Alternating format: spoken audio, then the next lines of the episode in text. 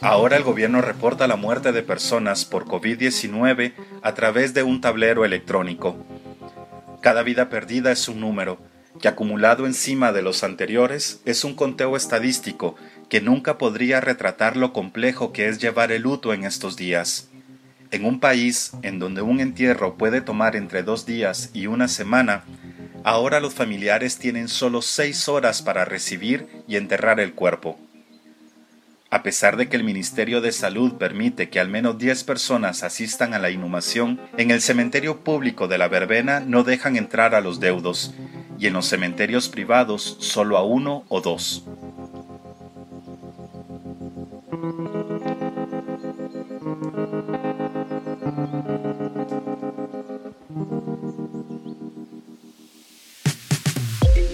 Hola, soy Ricardo Marroquín, periodista de Plaza Pública. Hoy te presentamos una adaptación del reportaje Duelo sin cadáver, la muerte en soledad durante la pandemia. Comenzamos. Él murió porque él se le hacía diálisis. Y entonces ahorita los doctores tenían ocho días de no hacerle la diálisis. Y ayer que se la hicieron, pues lamentablemente no la aguantó, ¿verdad? Y entonces no le pusieron que había muerto por eso. Antier entró, pero porque ellos mismos, porque como él llevaba gripe, pero no es que llevaba gripe, no que no se le había hecho la diálisis, entonces estaba sofocado. Y ya lo dieron por positivo, pues dijeron que había salido positivo, pues él no murió por eso, pues él murió en la máquina. Ayer a las, a las 12, lo entregaron ahorita a las 7 de la mañana, para directo para acá. Así narra Baldomero López la muerte de su papá, Jesús René López, de 72 años. Es una de las víctimas de COVID-19. Nos habla desde la entrada del cementerio La Verbena, en la zona 7 de la ciudad de Guatemala, lugar designado por el Ministerio de Salud como el indicado para despedir a las víctimas de la pandemia. En la caseta Los Lamentos venden aguas gaseosas, cervezas y refacciones. Sin mayor distancia entre una y otra, hay unas 20 personas congregadas desde las 8 de la mañana, todas de luto. A eso de las 10 de la mañana llega una camioneta tipo van y se estaciona en la esquina de la 14 calle de la zona 7. Dentro hay un ataúd con el cuerpo de Juana de Luca, una mujer de 64 años que murió durante la madrugada. La caja está envuelta en plástico. Ella estuvo internada durante tres días en el Hospital General San Juan de Dios. Tenía diabetes, insuficiencia renal y COVID-19. Los dos trabajadores de la funeraria, un hombre y una mujer, bajan del vehículo y abren la portezuela trasera. El grupo de dolientes atraviesa la calle y se acerca. Tienen poco tiempo para las honras fúnebres. Las mujeres lloran con un llanto más sonoro. Es media mañana. El sol está cada vez más fuerte y el lamento del duelo se confunde con las bocinas de los carros, el ruido de los tuk-tuk y las motocicletas. Una de las asistentes lleva una bocina en la que suena una canción sobre el amor de Dios y la promesa de la vida eterna.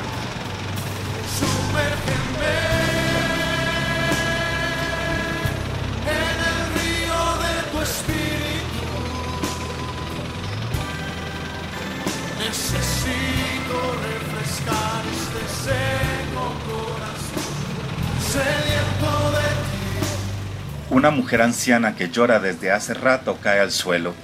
Varios se amontonan para ayudarla. El trabajador de la funeraria a cargo del vehículo les recomienda que le abran espacio y la dejen recibir aire. La despedida dura lo que la trabajadora de la funeraria tarda en hacer el papeleo para enterrar a Juana de Luca. Son diez minutos. En ese tiempo despidieron una vida que duró 64 años. En ese corto lapso, el pastor de la Iglesia Pentecostal Unida de la Zona 12, en la que Juana de Luca era servidora, empieza una oración.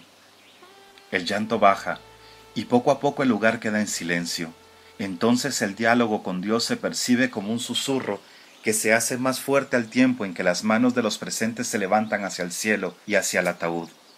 Algunos de los asistentes no oran, toman fotografías o videos con sus teléfonos celulares.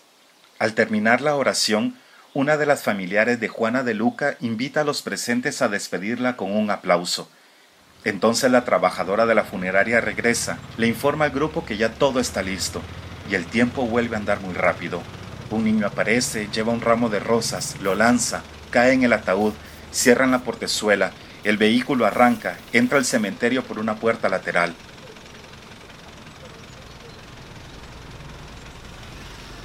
Fueron 10 minutos por 64 años. En la esquina quedan los familiares y amigos de Juana de Luca.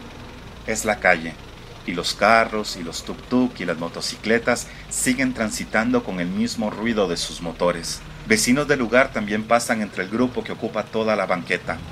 Todos ven hacia la puerta del cementerio en donde será enterrada una de las 1924 personas que han muerto por la pandemia.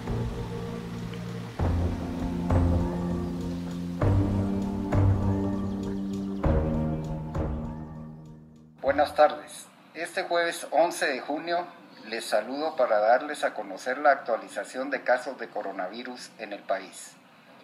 Cerramos con los siguientes datos. 340 casos positivos, de estos 215 son hombres y 125 mujeres. Así también lamentamos profundamente el fallecimiento este día de 18 personas.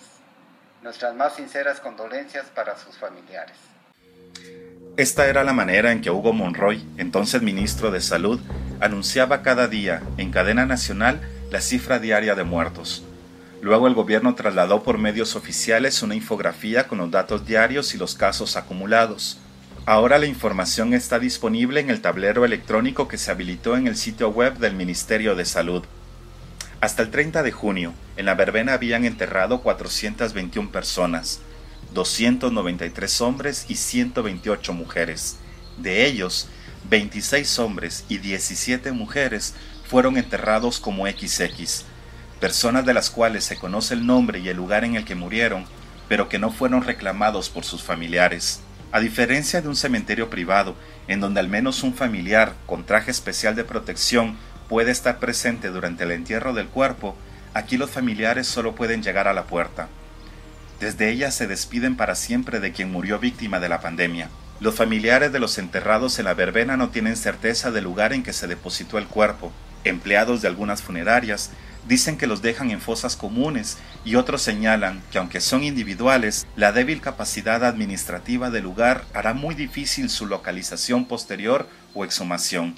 El Ministerio de Salud afirma que las fosas son individuales, en el lugar los entierros se realizan de 6 de la mañana a 4 de la tarde, pero si hay necesidad de hacer inhumaciones después de esa hora, se coordina y se realizan. A partir de aquí el luto se torna más complejo. De acuerdo con Freddy Pecherelli, director de la Fundación de Antropología Forense, en ninguna circunstancia los cuerpos deben ser enterrados en fosas comunes. Esta fundación ha recuperado cuerpos en otros casos de desastres naturales y sociales, ellos trabajaron en el área afectada de Panabaj, Sololá, por la tormenta Stan y también en una serie de inhumaciones de víctimas del conflicto armado interno. Y sí partimos de que independientemente de, de esta enfermedad, el tratamiento de cuerpos debe de ser adecuado según la cultura y debe de respetar los derechos de poder tener un entierro digno. Nos hemos topado en el pasado, por ejemplo, con el caso de Panabaj, que el Ministerio de Salud eh, no quería autorizar porque decía que podía haber una eh, epidemia de ébola, sida, y la pregunta que nosotros les hacíamos era si es que esas enfermedades existían en la población previo a que se murieran, porque existe una mala, una mala lógica en pensar de que estas enfermedades brotan después de la muerte, que la muerte representa incluso más riesgo. Ahora, el entierro, bajo ninguna circunstancia se deberían estar haciendo fosas masivas ni permitiendo que los cuerpos sean enterrados donde los familiares escogen, ¿verdad? Porque realmente el cuerpo en sí no representa más riesgo que una persona en vida. O sea, si uno mira a COVID, cómo se, el contagio es a través de hablar, estornudar o toser. Y digamos, y las gotas que caen en todos lados y después el contacto, pero es lo mismo básicamente. Un cuerpo ni respira, entonces estornuda. Entonces es, el contacto se limitaría a los fluidos del cuerpo, ¿verdad? El manejo de los cadáveres por COVID-19 tiene un sentido de urgencia que deja poco tiempo y espacio para que las personas asuman la muerte de su familiar. Enrique Andrade, logoterapeuta especializado en el abordaje de duelos, lo explica así. El duelo hay que entenderlo como un proceso normal y natural que sufren todas las personas que tienen una pérdida. La pérdida puede ser desde alguna cuestión simbólica hasta alguna cuestión así como más objetiva, como eso que se te muera un familiar. Dentro de la parte esa de cuando se experimenta una muerte, más en nuestra cultura, es súper importante como toda la parte del funeral porque lo que permite es que el doliente reciba como un acompañamiento social. Por eso es que...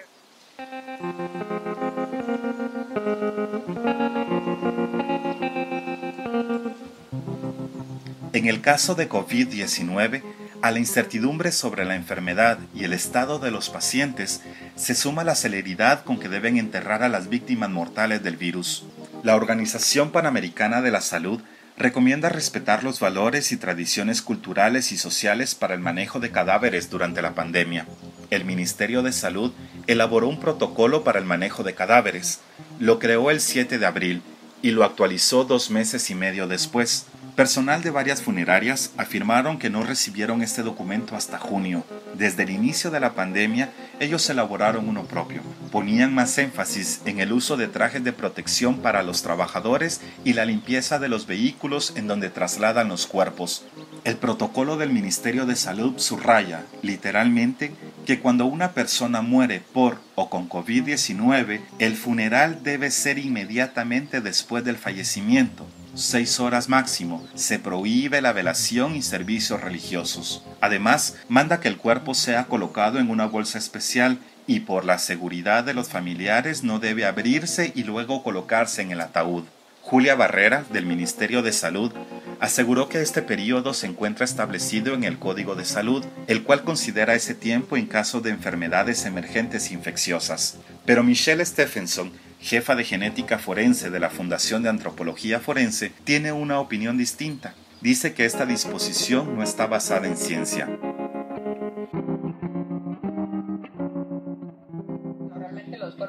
No, representan mayor riesgo más que lo que representaría, digamos, una superficie contaminada que el cuerpo pudiera tener contaminado o al momento de hacer una autopsia, ¿verdad? donde se pudieran generar aerosoles. Realmente la, la Organización Mundial de la Salud no recomienda ningún tiempo específico para enterrarlo, eso es disposición local, ¿verdad? De acá.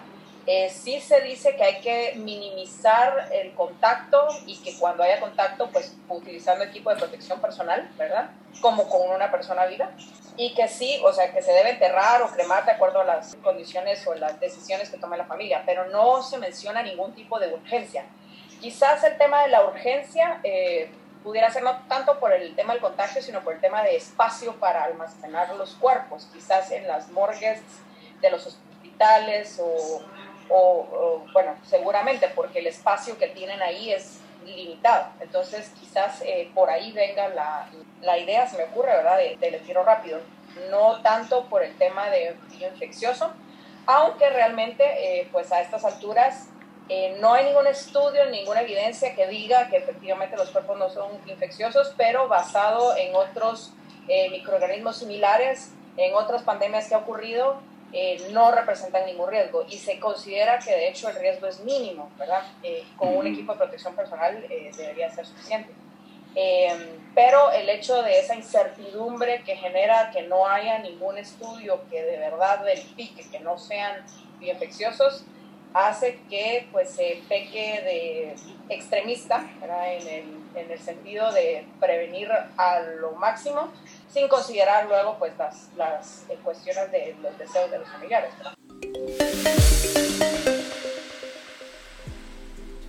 Hola, esta es una pausa para un anuncio que seguro te interesa. En Plaza Pública sabemos que hay temas muy complejos que necesitan explicaciones simples. Por eso hemos creado Plaza Pública Explica, un canal de WhatsApp y Telegram a los que podrás suscribirte para recibir videos, audios o los artículos que consideramos más relevantes para ti. En WhatsApp, escríbenos al 5972-2807. Es muy importante que nos escribas y nos guardes en tu agenda de contactos. Si no lo haces, no podremos enviarte nuestra selección de contenido. En Telegram es mucho más sencillo. Búscanos como arroba explica y suscríbete al canal.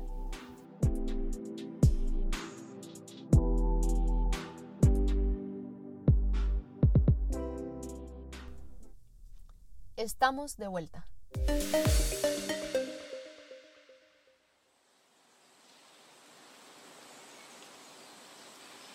A diferencia de Guatemala, en México sí se permite que las personas hagan un velatorio de sus familiares, aunque el tiempo permitido es de menos de cuatro horas. El gobierno instruyó a que estas actividades se realicen en espacios que permitan el distanciamiento social, con una asistencia máxima de 20 personas y con el féretro cerrado.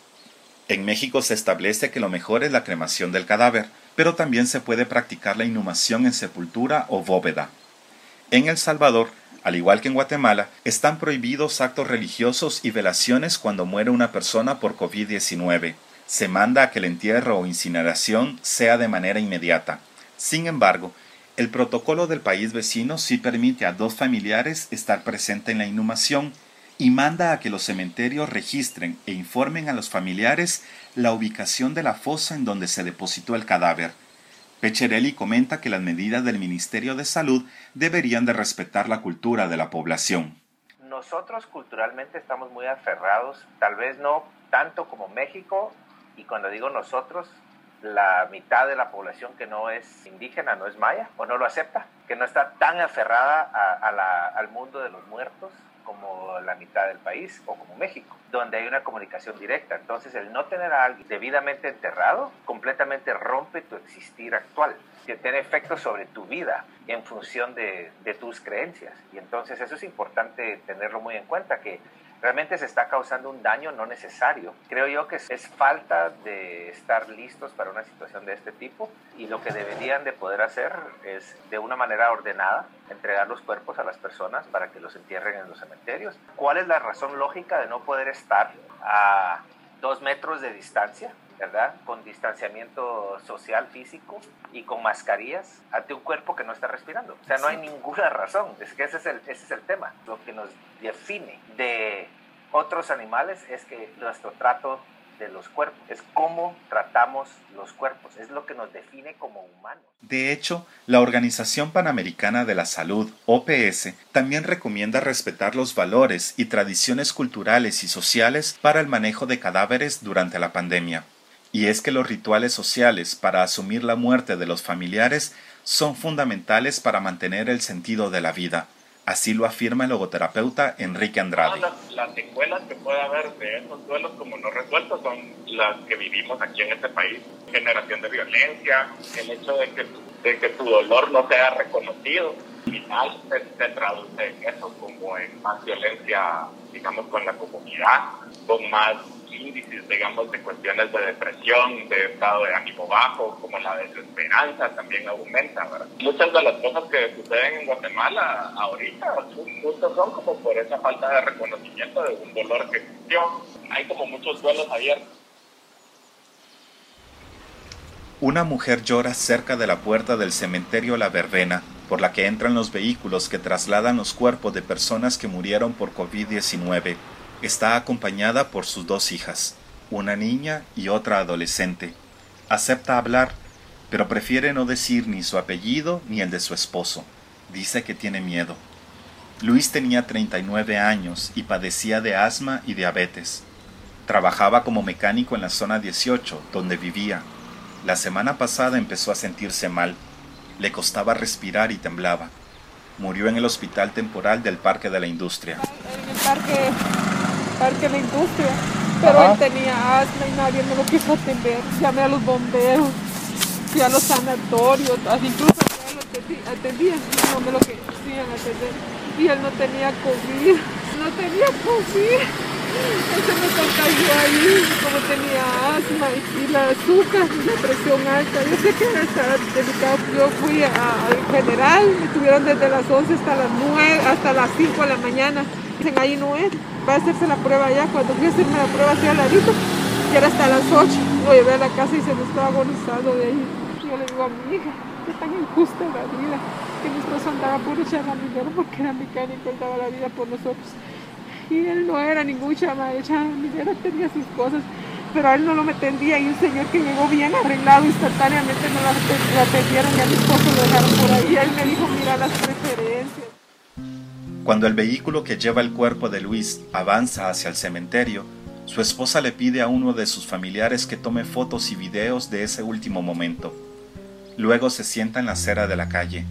Espera que el trabajador de la funeraria regrese con un papel de registro del lugar donde fue enterrado Luis. En su protocolo, el Ministerio de Salud señala que al entierro puede asistir un máximo de 10 personas, prohíbe la asistencia de niños y ancianos y señala que el funeral no debe durar más de 15 minutos.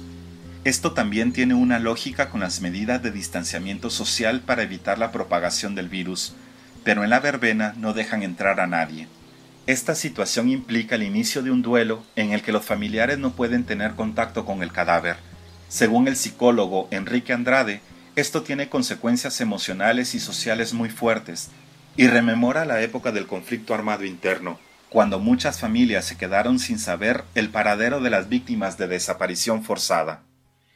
Dentro de la clasificación de los duelos hay un duelo que es el duelo sin cadáver, que es un poquito parecido a lo que ocurre, por ejemplo, con los secuestros o con toda la experiencia esta de lo del conflicto armado acá, que digamos hubo muchas personas que nunca tuvo la oportunidad de despedirse de la persona que supone que está fallecida. Entonces, eso lo que provoca muchas veces es que los deudos se queden atrapados en la etapa de la negación.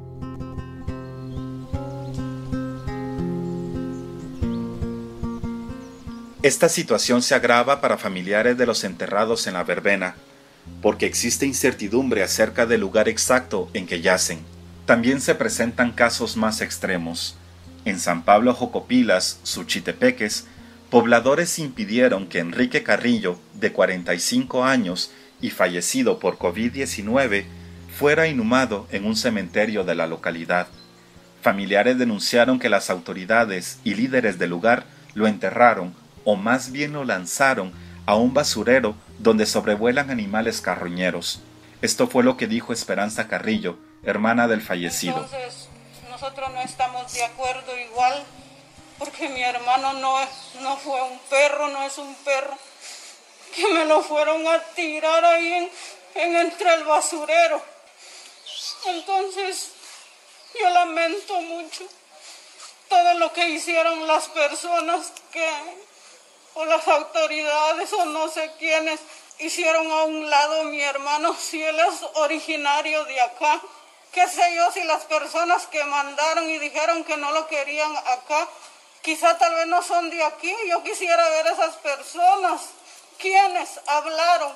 Si ellos igual se van a ir detrás de mi hermano, nos vamos a morir todos. Del polvo venimos, al polvo volveremos, dice. El acceso a los servicios privados ofrece otro tipo de oportunidades para los deudos porque intentan suplir las carencias que impone la gestión de la emergencia. En el cementerio Las Bogambilias solo ofrecen servicios a personas que ya tienen un nicho. Carolina Alvarado, gerente de ventas, así lo asegura.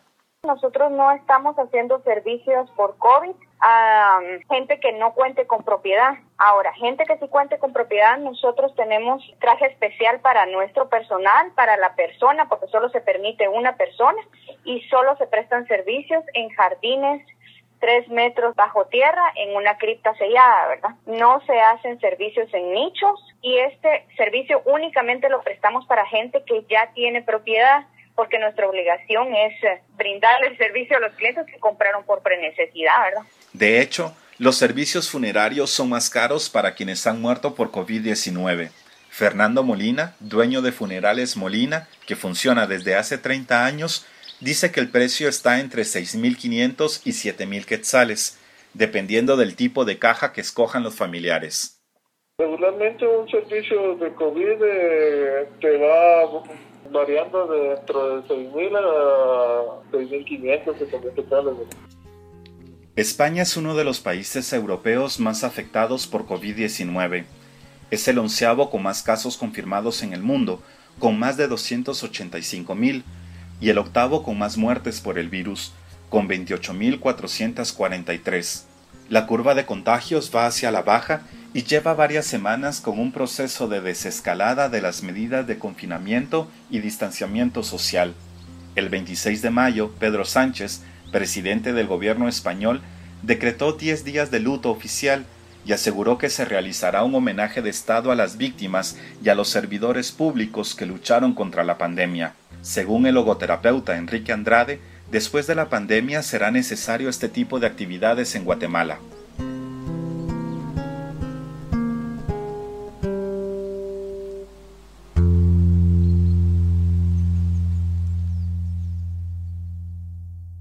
Algún momento el Estado sí debería proporcionar, digamos, o propiciar, perdón, como esos actos públicos de reconocimiento a ese dolor que va a quedar ahí. Por eso es que ahorita, por ejemplo, en España y eso, se están haciendo esculturas, que, inaugurando el, el, monumento a los fallecidos por COVID, etcétera, etcétera, ¿verdad? Porque al final, eh, digamos, eso permite que las personas por lo menos sientan reconocido y validado su dolor.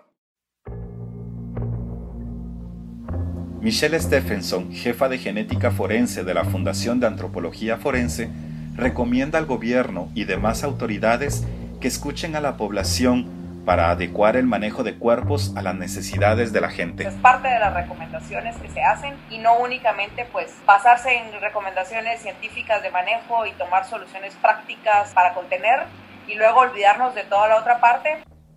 Las consecuencias de las decisiones sobre el manejo de cadáveres no repercuten solo en los familiares de los fallecidos. Es un problema social que puede traer consecuencias como violencia y depresión entre la población. Este fue un podcast de Plaza Pública. La producción estuvo a cargo de Francisco Rodríguez, la edición final a cargo de Andrea Godínez y la locución e información de Ricardo Marroquín. Hasta la próxima.